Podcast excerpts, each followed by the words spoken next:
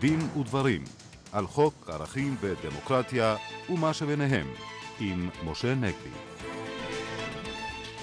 שלום רב לכם, אה, עורכת התוכנית אורית ברקאי, טכנאית השידור קרן בר, ליד המיקרופון משה נגבי ואיריס לביא.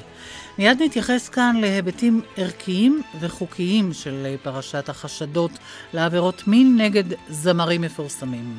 בשעה זו נועדים ראש הממשלה נתניהו ונשיא צרפת על סיכול סכנת הגרעין האיראני וההסכם המתרקם לריכוך הסנקציות, ובאולפנינו כלת פרס ישראל למשפט בינלאומי, הפרופסור רות לפידות, לשעבר היועצת המשפטית של משרד החוץ, שתאיר את עינינו בסוגיות החוקיות הכרוכות בכך. היא גם תספר לנו כאן על הסכם משפטי חדש שחתמו אבו מאזן ועבדאללה מלך ירדן על חלוקת ההשפעה ביניהם בהר הבית. באולפנינו היועץ המשפטי של משרד הכלכלה, עורך דין מיכאל אטלן, וממנו נשמע על פעילות משרדו בתחום האכיפה של זכויות עובדים. נושא כאוב שתמיד אה, אנחנו אה, רוצים כמובן להעלות על סדר היום. אבל נפתח כאמור במבט אה, ערכי וחוקי על פרשת הזמרים החשודים בעבירות מין בקטינות משה. כן, אני באמת חושב, איריס, שפה הערכי צריך להיות קודם לחוקי. ומבחינה ערכית אני חושב שאין מי שלא צריך להזדעזע מעצם התופעה שבה חבורה של גברים מתייחסים לנערות, ומהבחינה הזו, שוב, במישור הערכי, להבדיל מהחוקי, זה בכלל לא משנה לי אם, אם הן בנות 14, 15, 16 או 17. מצב שבו חבורה של גברים אה, מתייחסים לצעירות כאל צעצועי מין, ללא טיפה של אמפתיה, ללא טיפה של רגש אה, מצידם אה, של אותם גברים. וכאשר הדבר הזה נעשה בין השאר, על פי מה שאנחנו שומעים ועל פי החשד, בידי אה, אנשים שאיך קוראים להם? סלפס, גיבורי תרבות, אולי מודל לחיקוי, אה, גם מודל לחיקוי לצעירים ולילדים אולי, וילדות, הדבר הזה הוא כמובן מזעזע ומצמרר שבעתיים. אבל אנחנו בכל זאת תוכנית גם לענייני חוק, לא רק לענייני ערכים, אז אני באמת אתייחס גם ל... אה, צד החוקי. ופה צריך לומר ששמענו בהתחלה שמדובר על חשד לבעילה אסורה בהסכמה. קודם כל אני רוצה לומר שאני בכלל לא כך מבין את המושג הסכמה פה, כי אם זה נכון, כפי שפורסם, שגם מדובר בחלק מן המקרים בילדות שהיו קטינות, קטינות. וגם אה, בחלק מן המקרים הכילו אותם או הזינו אותם בסמים, אני לא בטוח שהייתה הסכמה חופשית, וצריך לזכור שעל פי החוק, מאז שנת 2000 כבר, חוק שקיים כבר 13 שנים, לא מספיקה הסכמה כדי להכשיר מגע מיני, צריך הסכמה חופשית. ושוב, אני אומר, האם ילדה מסוממת יכולה להסכים הסכמה חופשית? לגבי הסעיף של בעילה אסורה בהסכמה, אז באמת הסעיף הזה אה, חל אה, רק אה, כאשר מדובר בילדה עד גיל 16. כלומר, לכאורה, אם הבעילה נעשתה לילדה מעל גיל 16, אין עבירה פלילית. שוב, מבחינה מוסרית, ערכית, הדבר מעורר תיעוב והתקוממות, אבל אין עבירה פלילית. אבל פה צריך לשים לב לדבר נוסף. אנחנו שומעים גם, שמענו מפי כתבתנו עדי מאירי, שנדמה לי שהייתה הראשונה שחשפה את העובדה הזאת, שיש פה גם חשד אה, שחלק מאותם מגעים מיניים אסורים נעשו אה, אה, בתמורה. כלומר, נקנו פה שירותי מין של אותן ילדות. ופה צריך לומר שהחוק, שוב, כבר משנת 2000, החוק הפלילי אצלנו קובע שלצרוך שירותי מין של קטינה, ופה זה קטינה עד גיל 18, זוהי כשלעצמה עבירה פלילית. אנחנו יודעים, איריס, שהיום רצה בכנסת בהליכי חקיקה הצעת חוק מאוד חשובה, שבזמנו יזמה אותה זהבה גלאון, אחר כך אורית זוארץ, היום מיכל רוזין אה, מקדמת אותה. הצעת חוק שכבר עברה קריאה ראשונה וזוכה גם לתמיכת אה, שרת המשפטים אה, לבני, להפליל בכלל לקוחות של, של זונות. אנחנו יודעים שיש כבר חוקים כאלה בסקנדינביה. צריך לומר אבל שכבר 13 שנים, שוב, מאז שנת 2000, כאשר מדובר בזנות של קטינות, כבר היום לקוחות הם בחזקת אה, עבריינים פליליים.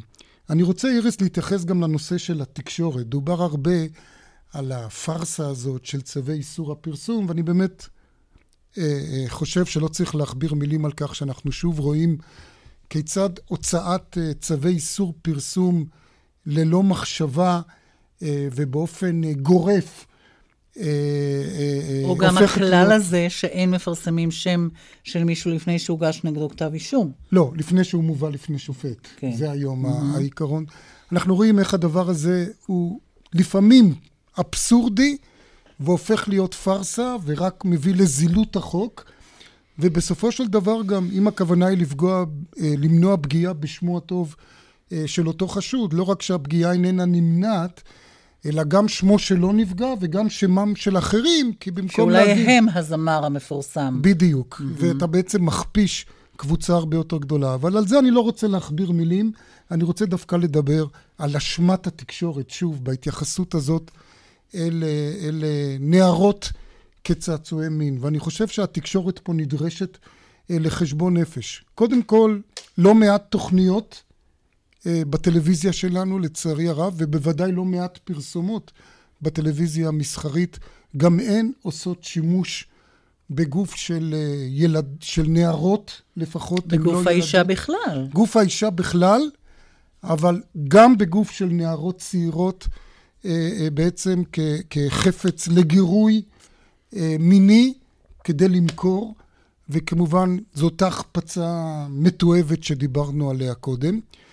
מעבר לזה, אני חושב שהתקשורת נדרשת פה לחשבון נפש מהבחינה הזאת שהיא מעבירה כל הזמן את המסר שזה שעוד פעם, גיבור תרבות במרכאות, בין אם זה זמר מפורסם, שחקן מפורסם, בדרן מפורסם, מנחה, מגיש מפורסם, לוקה מבחינה מוסרית, זה לא צריך למנוע את מעמדו כסלב וכמנחה. אנחנו יודעים ש... אתה נגד זה. אה, זה לא עניין שאני... לא, לפי המשפט, פשוט שלא יבינו את זה הפוך, כן. אני, אני חושב שאמרתי, זו האשמה הנוראה mm-hmm. אה, אה, של התקשורת, ואני רוצה להזכיר שאנחנו יודעים שבתוכניות ריאליטי יושבים שני שופטים שיש נגדם כתבי אישום חמורים על עבירות מס חמורות, וזה למרות שהיו פניות, ויש אפילו עתירה לבג"ץ בעניין הזה, הם ממשיכים להיות סלפס אה, בטלוויזיה. אנחנו יודעים שזמרת, אה, מרגלית צנני, שהורשעה בסחיטה באיומים, אה, אה, שוב פעם, עבירה חמורה, שיש בה אלמנט של אלימות, אה, אה, אה, ממשיכה להיות מרואיינת, מבוקשת, אם אני לא טועה אפילו ראיינו אותה היום על הפרשה הנוכחית וביקשו את חוות דעתה, כשאני לא חושב שתקשורת יכולה לרדת יותר מזה. אני שומע לבושתי אנשי תקשורת, בהם אנשי תקשורת בכירים, פרשנים בכירים, אה, באים ומעירים שמה שמפריע להם בפרשה הנוכחית זה איך ילדות מתלבשות בדרך לבית ספר. שוב, האשמת הקורבן. הקורבן. אני חושב שהתקשורת נדרשת לחשבון נפש. לצערי הרב, אני לא מאמין שחשבון הנפש הזה ייעשה, כי שוב, שמעתי ממש הבוקר את אחד מכתבי הבידור, מה שמטריד אותו זה לא, או המסקנה שלו זה לא שצריך להפסיק לסקר את אותם סלפס שמעורבים באותם מעשים נתעבים ולא מוסריים, אלא הוא מזהיר את עמיתיו, אל תמתחו עליהם ביקורת חריפה מדי, כי אחרת הם אחר כך לא יהיו מוכנים להתראיין אצלכם. וילכו להתראיין אצל המתחרים. אבל עכשיו אני שואלת אותך, ברגע שיוסר צו הפרסום, ומן הסתם הוא יוסר בקרוב, האם אותו זמר מפורסם צריך לאלתר, גם אם לא יוגש נגדו, ואם לא יובא למשטרה, להפסיק נגיד לככב בתוכניות אה, אה, פריים טיים או בתוכניות, תראי, תראי, מאותו, מאותו זמר מפורסם אין לי שום ציפיות שהוא יפסיק. אני הייתי מצפה שגם הזכיינים, וגם הרשות השנייה, שיש לה אחריות אה, בעניין הזה, אה, תשים קץ לזה אה, בוודאי כל עוד החקירה נמשכת. וגם לאחר מכן, אמרתי, זה שבן אדם לא הורשע בפלילים, זה אולי תנאי הכרחי צריך להיות, ואיריס, לא מזמן דיברנו פה על התופעה שבתוכנית ריאליטי בערוץ 10 מחכה בן אדם שהורשע, כן. לא רק הואשם, mm-hmm. הורשע בבעילת קטינה. אז איזה ציפיות כבר יש לך מהטלוויזיה המסחרית? אבל אני אומר, לצערי הרב, הלקח גם לא נלמד בעקבות הפרשה הזאת, וזה צריך להחריד את כולנו. עד כאן בנושא הזה. ועכשיו אל הנושא הבא שלנו. ראש ממשלה, ראש ממשלתנו הוא נשיא צרפת. נועדים ממש עכשיו ומטכסים עצה בנושא הגרעין האיראני וההסכם המתרקם עם טהרן. ואיתנו הפרופסור רות לפידות, כלת פרס ישראל. שלום לך, ערב טוב. ערב טוב. נשאל אותך אה, אולי קודם עם העובדה שהסנקציות בעצם על איראן כפו עליה לשאת אה, ולתת בכלל על המיזם הגרעיני שלה. זה איזשהו ניצחון למשפט הבינלאומי, לקהילייה הבינלאומית? אני חושבת שזה ניצחון באמת לקהילה הבינלאומית. אני לא בטוחה שזה דווקא עניין של המשפט, אלא יותר של הכלכלה. הכלכלה הבינלאומית אה, הצליחה לגרום לכך שאיראן מוכנה לפחות לדבר. עכשיו, כל העניין, החלק המשפטי, אם זה מה שמעניין אותנו, העניין נדון במועצת הביטחון. אה, ראיתי לפחות שמונה החלטות, כל אחת ארוכה כאורך הגלות. והמעניין, יש פה כמה דברים מעניינים בכל זאת. קודם כל, הם אמרו שהם פועלים לפי פרק 7 למגילת האו"ם. עכשיו, פרק 7 זה הפרק החמור שעוסק באיום על השלום, הפרת השלום או מעשה תוקפנות. כאשר המועצה סבורה שיש מצב כזה, היא מוסמכת להטיל סנקציות או על ידי המלצה או על ידי החלטה מחייבת. במקרה הנוכחי, הנוסח מראה שהכוונה היא להחלטה מחייבת. השימוש ב-decides ושל וכולי. מה שאותי עניין במיוחד בדרך כלל בשנים האחרונות כשהמועצה אומרת שהיא פועלת לפי פרק 7 למגילה, היא אומרת פרק 7, ודאי. הפעם היא ציינה סעיף 41. חשבתי, מדוע דווקא סעיף 41? מה אומר סעיף 41? עכשיו, סעיף 41 עוסק בסנקציות לא צבאיות.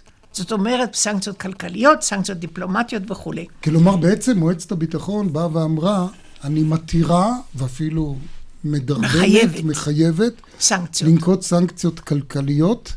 אני לא מתירה אה, נכון. לעבור למסלול הצבאי. היא אמרה ופה... את זה אפילו במפורש. כן. אני עכשיו דיברתי על הסעיף שהשתמשו ב-41 הזה. אה, אם יש החלטה משנת 2010, 1929, שם בפסקה האחרונה של המבוא כתוב המדינות מתבקשות לא ללכת מעבר למה שאומרות ההחלטות של המועצה, כולל שימוש בכוח. זאת אומרת, אומרים בפירוש, לא, אנחנו לא מסמיכים אתכם להשתמש בכוח, ואני חשבתי שזה דבר מעניין. מה שעוד מעניין שהוא שהם כל הזמן מדגישים שהפעולה שלהם היא על פי האמנה נגד הפצתו של הנשק הגרעיני. כן. זאת אומרת, זה לא משהו ככה כללי, אלא מאחר שאיראן היא צד לאמנה הזאת, לכן אנחנו פועלים כן, פה יש באמת וכולי. נקודה מעניינת, אה, פרופסור לפידות. אה, הנשק הגרעיני כשלעצמו הוא לא נשק בלתי חוקי. נכון. על פי המשפט הבינלאומי, בניגוד לנשק הכימי שעסקנו כן. פה הרבה אה, נכון. בהקשר של סוריה. כלומר, אם איראן הייתה למשל, כמו ישראל, לא חותמת על האמנה נגד הפצת הנשק הגרעיני, לכאורה מועצת הביטחון לא הייתה יכולה להכריז את הסנקציות האלה. נכון. בהחלט. שה... בכל אחת מן ההחלטות מדגישים שפועלים על פי האמנה הזאת, וגם מסתמכים הרבה מאוד על הפיקוח של ה... של ה-International Atomic Energy Agency. אז תראי, נוהגים לומר שלמשפט הבינלאומי אין שיניים, אבל אנחנו רואים... לפעמים ואת אמנם אמרת, שהנה, אנחנו רואים שיש, כי אמנם אמרת שזה לחץ כלכלי, אבל נכון. את האמצעי הכלכלי הזה, בהחלט. הפעילו על פי המשפט הבינלאומי. נכון מאוד. כלומר, מסתבר שיש שיניים מסוימות למשפט הבינלאומי. זה כש, שכולם מסכימים. זאת אומרת, שכל המעצמות, כן. ו, ו, ורוסיה וסין מסכימות, אז זה פועל. אם לא, אז זה לא פועל. אז יש בכל זאת גם בסוריה. משהו חיובי אה, בסיפור האיראני. אני רוצה ברשותך, אה, פרופסור לפידות, לעבור לנושא אחר לחלוטין, שנדמה לי שקצת עבר תחת הרדאר, כמו שאומרים. אה, של התקשורת הישראלית, היא לא שמה אליו כל כך לב. אה, לפני כמה חודשים אה, אבו מאזן, ראש הרשות הפלסטינית, נשיא הרשות הפלסטינית, ועבדאללה מלך ירדן, חתמו על הסכם שהכותרת שלו זה הגנה על המקומות הקדושים בירושלים, שבו הם בעצם חילקו ביניהם, תכף נראה בדיוק איך, את ההשפעה. כמובן שישראל היא בכלל לא צד להסכם הזה, ואת מספרת לי שאפילו לא, אה, אה, אפילו ישראל לא מוזכרת בהסכם הזה. ואת עכשיו פרסמת מאמר שמנתח את ההסכם הזה. אולי באמת תאירי את עינינו, מה בעינייך הדברים החשובים בהסכם הזה שירדן והרשות הפלסטינית חתמו לגבי הר הבית בעצם. כן, אה, קודם כל תרשה לי רק הערה אחת.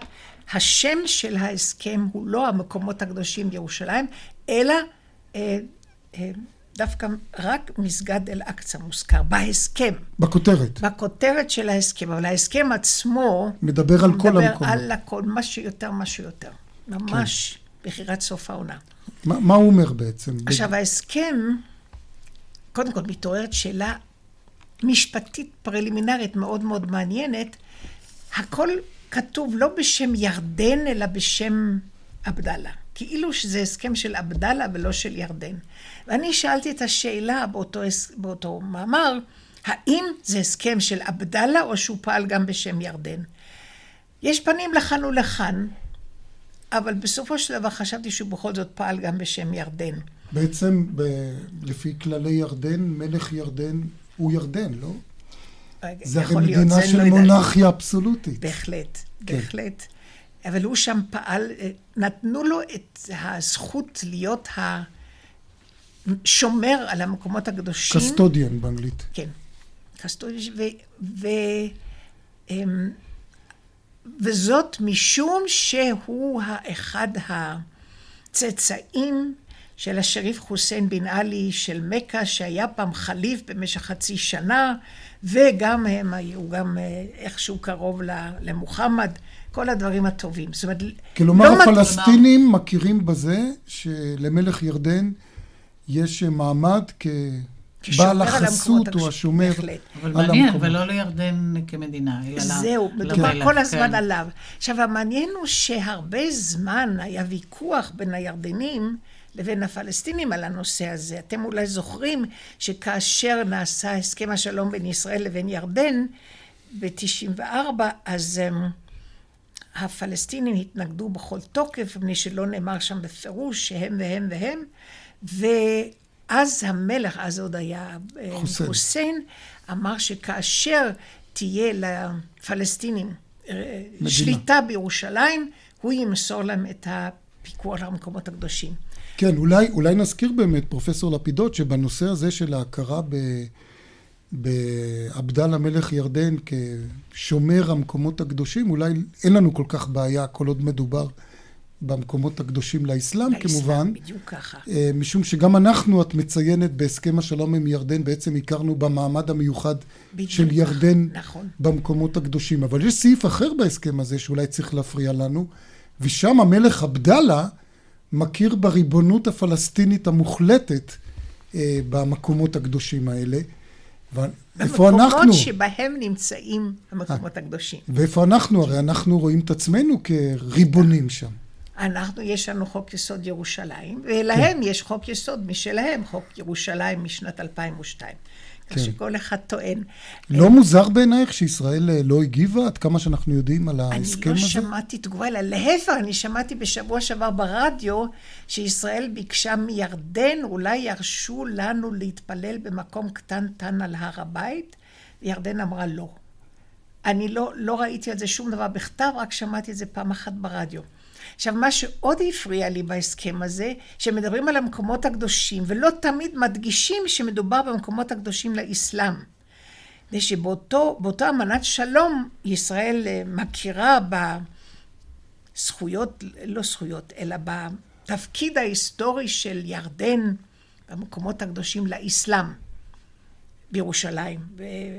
אם תקראו את ההסכם, תראו שלפעמים הם מקומות קדושים לאסלאם, הרבה פעמים מדברים על מקומות קדושים. כלומר, אפשר לפרש את זה ו... כאילו אה, אה, מכירים גם בריבונות הפלסטינית וגם בחסות של מלך ירדן, נאמר על הכותל המערבי. כן, אז זה מה שהם נתנו שם. מה שהופך עוד יותר את השתיקה הישראלית למוזרה. מוזרה. העניין של הכותל המערבי הרגיז אותי מבחינה אחרת. הם נתנו הגדרה של, אמ, של, של הר הבית, שהוא כולו תחת חסותם, תחת חסותו של המלך. זאת הגדרה כל כך רחבה שקשה לך בכלל לתאר. ואני חושבת שזה כולל גם את, ה, את, את הכותל המערבי, מפני שכל דבר שקשור איכשהו להר הבית, נחשב אצלם להר הבית. טוב, נראה באמת אה, איזה תוקף מעשי יהיה להסכם הזה. יהיה הזה, וחוץ מזה בכלל, זאת בעיה כללית של המקומות הקדושים, שאין לנו הגדרה, אין לנו רשימה ממצה. אני באחד פעם, ב-1950 האו"ם הכין רשימה של כל המקומות הקדושים החשובים בירושלים. היו שלושים, לא, זה סביר. בשנת 2000 כתבו שלושה חבר'ה מאמר, והגיעו למסקנה שיש למעלה משלוש מאות מקומות קדושים בירושלים. זאת אומרת, הגידול העצום של המקומות הקדושים זה משהו נורא. ומוכרחים באיזשהו שלב להגיע להסכם מה זה מקום קדוש ומהי הרשימה שלהם. אני מקווה ששמעו אותך, למרות שעסוקים כרגע בשיחות עם נשיא צרפת, כן. ששמעו אותך פרופסור לפידות במשרד החוץ. יש לנו כן, שר חוץ חדש שבטח, אה, אני מניח, לא מתלהב מהסכם כזה. נחזור אלייך עוד גם אה, בהמשך, פרופסור לפידות. ועכשיו אה, נתחיל לפחות לדבר על החזית החברתית שלנו. עורך הדין מיכאל אטלן, אתה איתנו, היועץ המשפטי של משרד הכלכלה. ובאמת נתחיל לפחות לגעת בנושא שלנוכח השחיקה בזכויות העובדים וחשש גובר לפרנסת רבים מהם, אתם בעצם מתגייסים לאכוף את החוקים שמגינים על הזכויות. אז באיזה חוקים אנחנו מדברים? ערב טוב. אכן, אנחנו אה, בעיצומה של סוג של מהפכה בתחום של אכיפת זכויות העובדים. אני יכול לומר שבתשעה חודשים האחרונים עשינו פי שלוש חקירות לעומת השנה הקודמת. אה, קיצרנו את התהליכים למספר חודשים של חמישה, שישה, לעומת שנה וחצי, שנתיים, ואפילו במקרים אחרים יותר. ו, אה, ואנחנו פועלים במדרג אה, שמתחיל מאכיפה מינהלית וממשיך באכיפה פלילית למקרים היותר חמורים, וכל זה בחסות חוק שהעברנו אחרי שנים. אה, אה, בהסכמה של 11 ארגוני מעסיקים בלשכת התיאום של הארגונים הכלכליים, ההסתדרות, משרדי האוצר והמשפטים ואנחנו, חוק שבעצם הוסיף נדבך של כלי אכיפה חדש, של האכיפה המינהלית, בדמות ההתראה המינהלית ובדמות העיצום הכספי. בעצם, כן, כן. בעצם אה, היו כבר, ולא חידשנו בחוק הזה כמעט שום הפרה.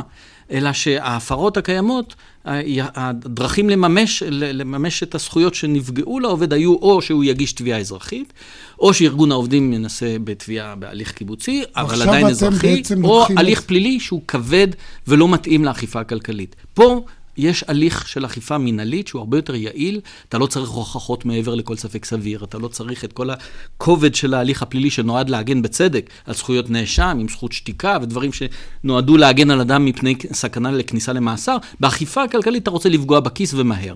באיזה חוקים מדובר? למשל על עלות שכר, דברים מן הסוג הזה? כן, כלומר, לא, אמרתי שלא חידשנו בחוקים, יש משהו כמו 51 הפרות שרובן נוגעות להכנסה מן העבודה. החידוש הכי גדול זה בתחום הפנסיה. הפנסיה מקורה לא בחוק, אלא בצווי הרחבה, שאף פעם לא היה למדינה שום כלי לאכוף אותה, והיום בעצם אה, אי העברת הכספים לקופות גמל נחשב להפרה שאפשר להטיל עליו עיצום כספי, וזה, לראשונה במדינת ישראל יש למדינה כלי לאכוף יפה. את הזכות הכלכלית הכי משמעותית, הכסף. ש... ואני, ואני מבין שזה גם uh, משתלב עם העובדה שהיום, כדאי להזכיר, החוק מחייב בעצם שתהיה פנסיה בכל מקום עבודה, שגם זה לא היה פעם.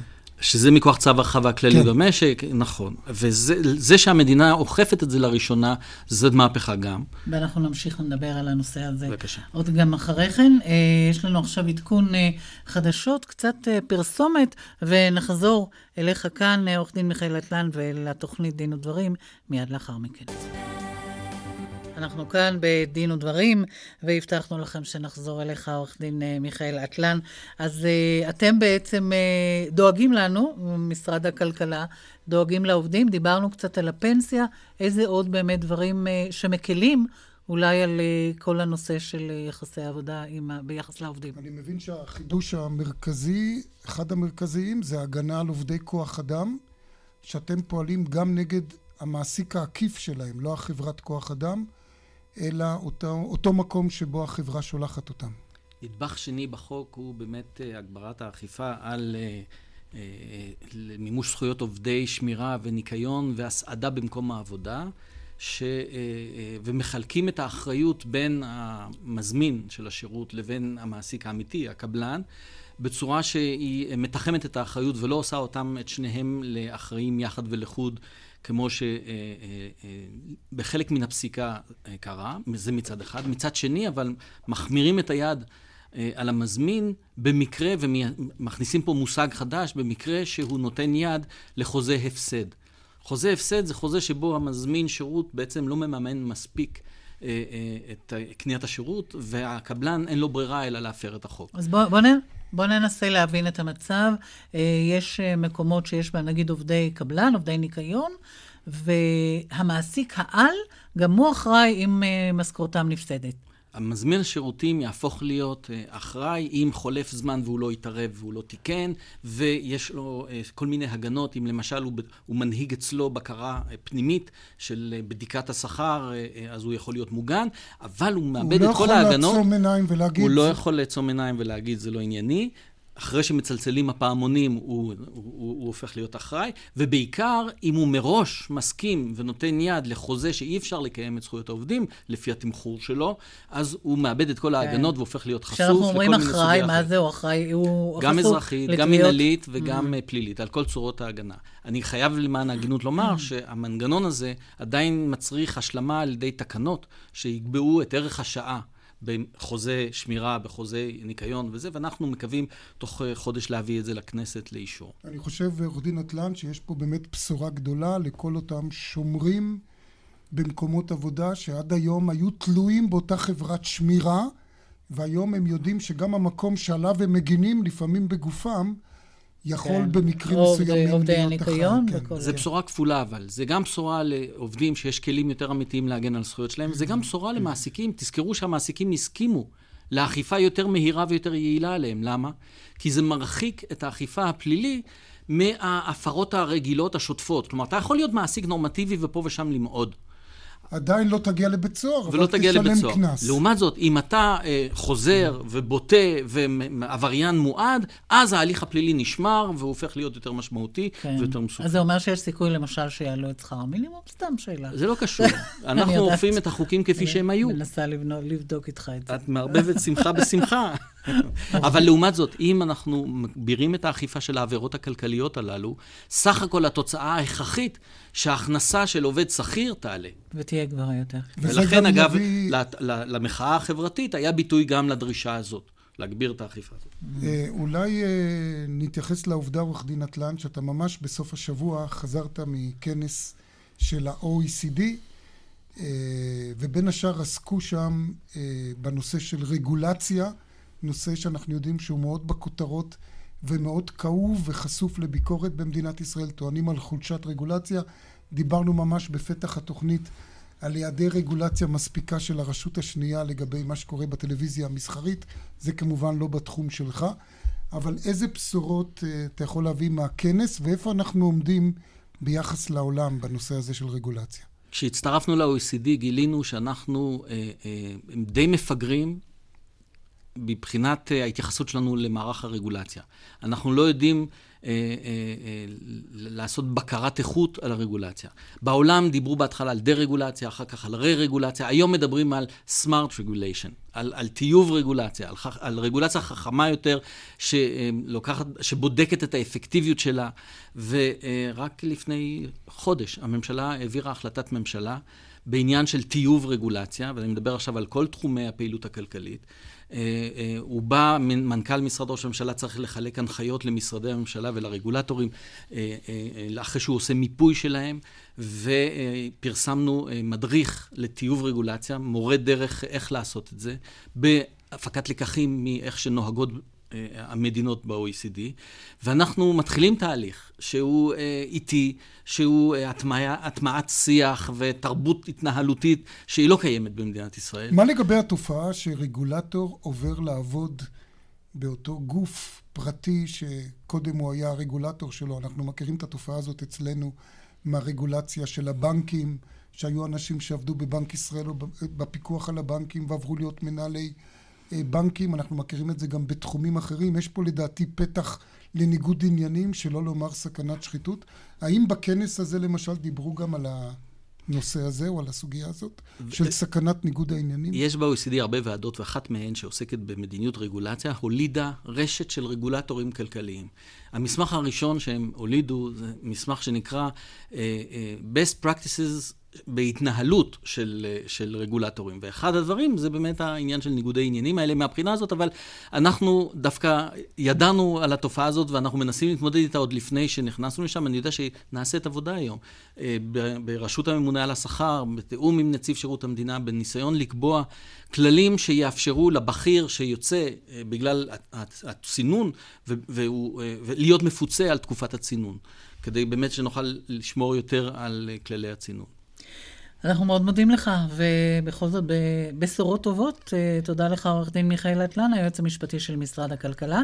אנחנו נצא לדקה וחצי פרסומת ונחזור. חזרנו כאן אה, לדין ודברים, משה.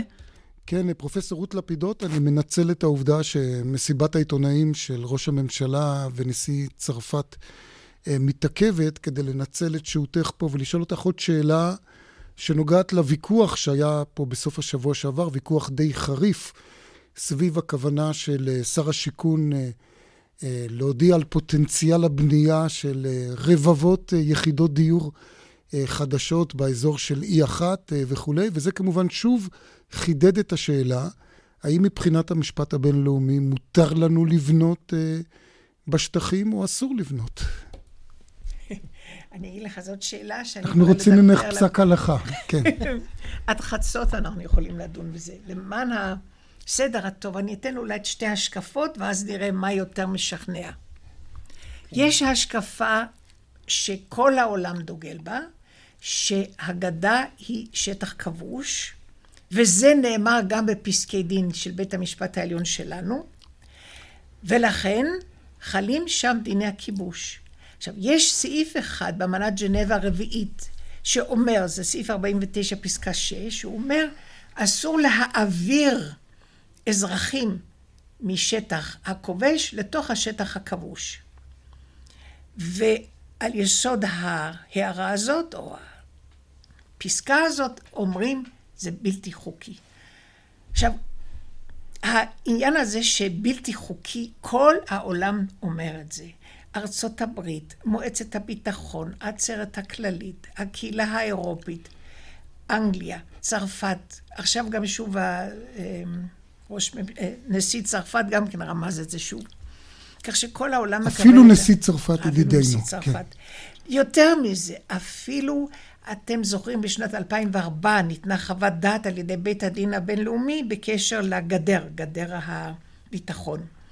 הם קראו לזה חומה, זה כן. גדר. כן.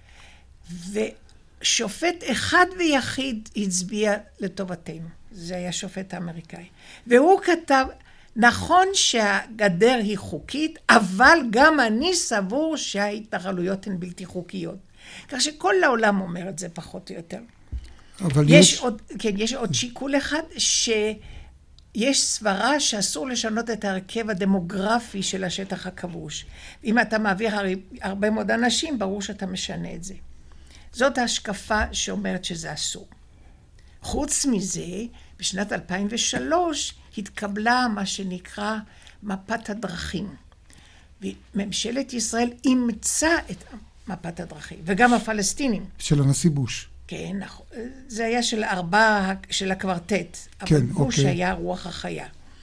ושם כתוב בפירוש שאין להקים עוד התנחלויות. בישראל. ומנגד? מנגד. עכשיו, הדעה השנייה אומרת ככה, זה לא שטח כבוש. מדוע? מפני שזה עדיין שטח של, של המנדט שטרם נקבע הדין שלו או העתיד שלו. זה לא שטח כבוש. הוא ו... גם נלקח מירדן בשעתו, כשהיא לא הייתה בעצם ריבון חוקי, כי היא סיפחה אותו גם באופן לא חוקי. לכן אומרים שאמנת ג'נבה הרביעית לא חלה, זה אחת כן. הטענות. אני לא נכנסתי לפרטים, אני חשבתי אם אני אכנס לפרטים, אתם פשוט... כלומר, את אומרת, יש דעה שונה, אבל הדעה הזאת, שזאת אולי הדעה של ישראל, היא דת מיעוט בקהילייה הבינלאומית, כמעט אני... דת יחיד. אני לא חושבת שזאת העמדה של ישראל, של חלק מישראלים, הייתי אומרת. אבל... לא, אבל הרשמית של ישראל גם לא היית אומרת שזו העמדה? או שזה לא ברור? אני לא חושבת שיש החלטה עקרונית בעניין הזה. אוקיי. הם מאוד נזהרים. עכשיו, כפי שאמרתי, הדעה השנייה הזאת טוענת שזה לא שטח כבוש, וחוץ מזה, שסעיף 49-6, אפילו אם הוא חל, הוא איננו אוסר מעבר, אלא העברה. זאת אומרת, אסור לך להכריח את האנשים לעבור, אבל אם בן אדם רוצה לעבור בכוחות עצמו, אז למה לא? ואז מה מעמדו? שם? שם מעמדו הוא כתושב, זאת, השאלה, זאת, השאלה מאוד נכונה שלך, האם הוא ייחשב כתושב מקומי, או שהוא תושב של ישראל. כן. אז ישראל עשתה כל מיני חוקים שמשאירה להם את התושבות הישראלית, אף על פי שהם גרים בגדה. כן. כן, אנחנו ו... אגב בהמתנה כאן למסיבת העיתונאים שעוד כן. מעט אה, אה, תתקיים. אה, אז בעצם אנחנו, אנחנו נסיים כאן את תוכניתנו בבקשה. כדי לאפשר לדברים אה, להגיע לידי מיצוי שם. מאוד. אז אנחנו מאוד מודים לך, אה, פרופ' רות לפידות, לך עורך הדין מיכאל אטלן, עורכת התוכנית אורית ברקאי. לטכנאית שלנו קרן בר, ובאולפן היינו כאן משה נגבי ואני איריס לביא. מיד נשדר כאן אה, ברשת ב' את מסיבת העיתונאים כאמור, אה, של ראש הממשלה נתניהו, נשיא צרפת אה, הולנד. אנחנו נשוב אליכם בשידור חי של דין ודברים ביום ראשון הבא. בינתיים אתם יכולים להאזין לנו באתר רשת ב' באינטרנט. ערב טוב.